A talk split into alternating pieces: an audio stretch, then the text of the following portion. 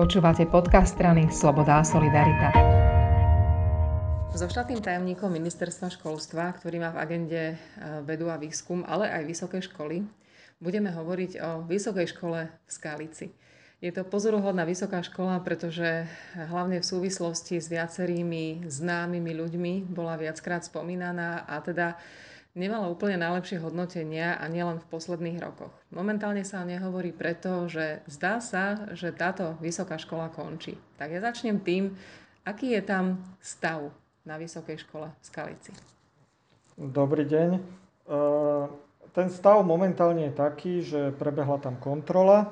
Tá kontrola zistila nejaké pochybenia. Na základe tých pochybení je odôvodnené pripraviť návrh na odnatie štátneho súhlasu, ale s tým musia súhlasiť všetky reprezentácie e, vysokých škôl, to znamená študentská rada vysokých škôl, rada vysokých škôl a Slovenská rektorská konferencia. E, čakáme ešte na vyjadrenie od Slovenskej rektorskej konferencie, no a potom je možné tento materiál posúdiť, postúpiť na vládu, ktorá, keď sa stotožní tým návrhom a pri kladnom vyjadrení reprezentácií rozhodne od odňatí štátneho súhlasu, čo znamená koniec e, vysokej školy. Aký je ten najdôležitejší dôvod, alebo je tých dôvodov viac? No, e, dôvod, e, skôr by som tak hovoril o tých nálezoch, ktoré, e, ktoré tam tá kontrola zistila.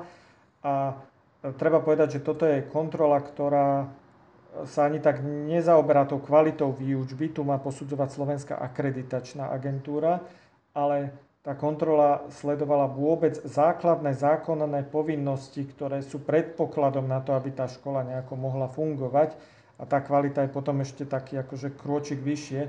No aj v týchto základných e, povinnostiach sa tam našli závažné nedostatky. To znamená, že študenti neboli aktuálne zapisovaní do registra študentov. E, podobne e, nedochádzalo tam k aktualizácii registra zamestnancov, aktualizácii registra študijných programov.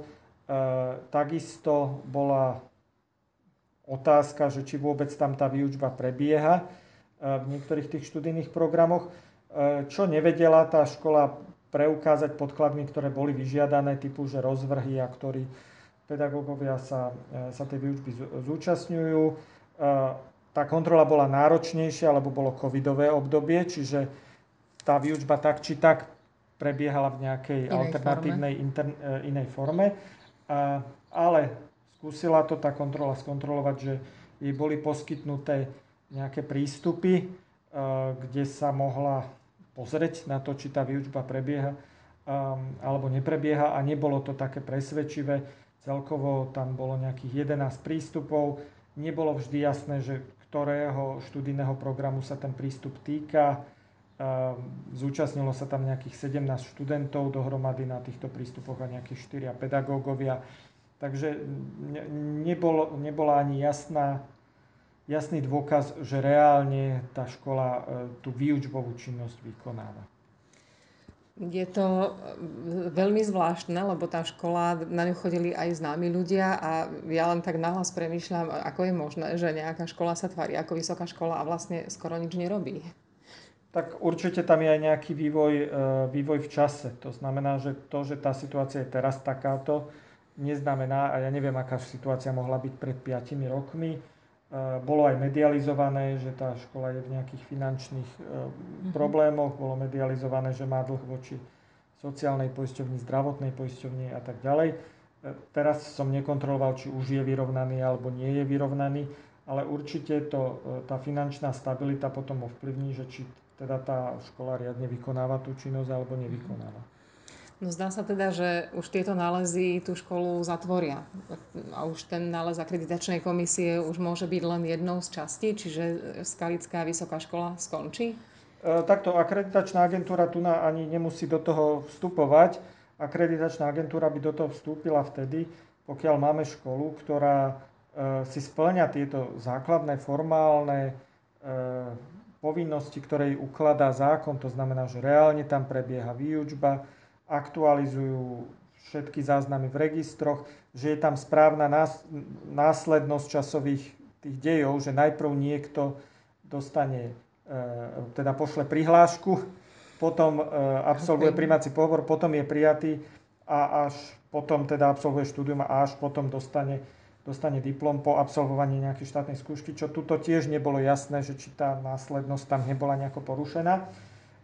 Tak keď, keď je toto v poriadku, tak vtedy nastupuje akreditačná agentúra, ktorá hodnotí kvalitu študijných programov a či hlavne teda v, tom, v tej novej akreditácii, či tá škola si sama vie kontrolovať kvalitu tých študijných programov. To sa volá vnútorný systém. A v prípade, že zhodnotí, že ten vnútorný systém je nefunkčný, tak môže rozhodnúť o tom, že tá škola končí ako, ako celok. Prípade, že len v niektorých tých programoch sú pochybenia, tak prípadne skončí niektorý program. Ale tu na, do tohoto kroku my sa nedostávame, pretože aj tie základné veci z tých, e, ako som pomenoval, tie nálezy, tak sú také závažné, že že sa javí, že tá škola vlastne ani nefunguje. To znamená, že od septembra sa neotvorí, veľmi pravdepodobne podľa toho, čo hovoríte. Je takýto, také, takéto preverovanie, robíte to teraz na viacerých vysokých školách? E, môže to byť taký vykričník pre možno nejaké iné školy, ktoré tiež sú si vedomé nejakých pochybení, možno nie až do tejto miery. Verejnosť to totiž asi aj prekvapilo, že sa niečo takéto stalo, že vysoká škola zrazu nebude. Áno, e, určite tam, kde je to vhodné a potrebné, tak tam takéto kontroly budú. A keď budú takéto nálezy, tak samozrejme aj, aj tie následky budú asi, budú asi podobné.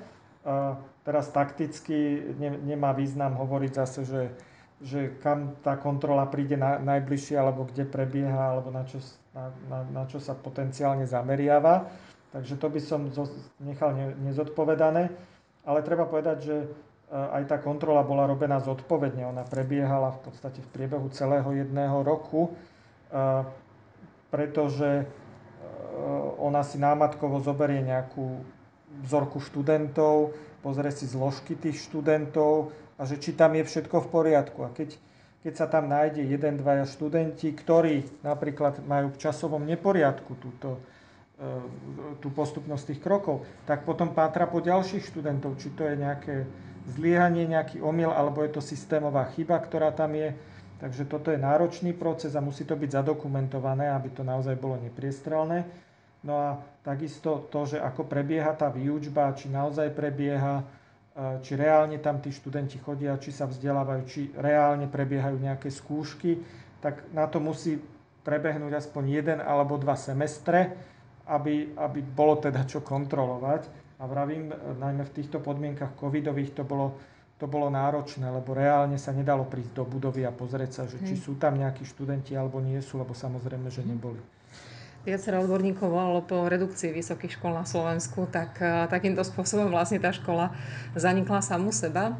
Čo bude ale predsa len s nejakými študentami, ktorí tam možno študovali, alebo ktorí tam možno boli prihlásení a rátali s tým, že skončia vysokoškolské štúdium, budú mať titul, možno tam strávili rok, dva, možno nie je úplne najlepším spôsobom, ale predsa len stratili ten čas, keď mohli chodiť na inú vysokú školu.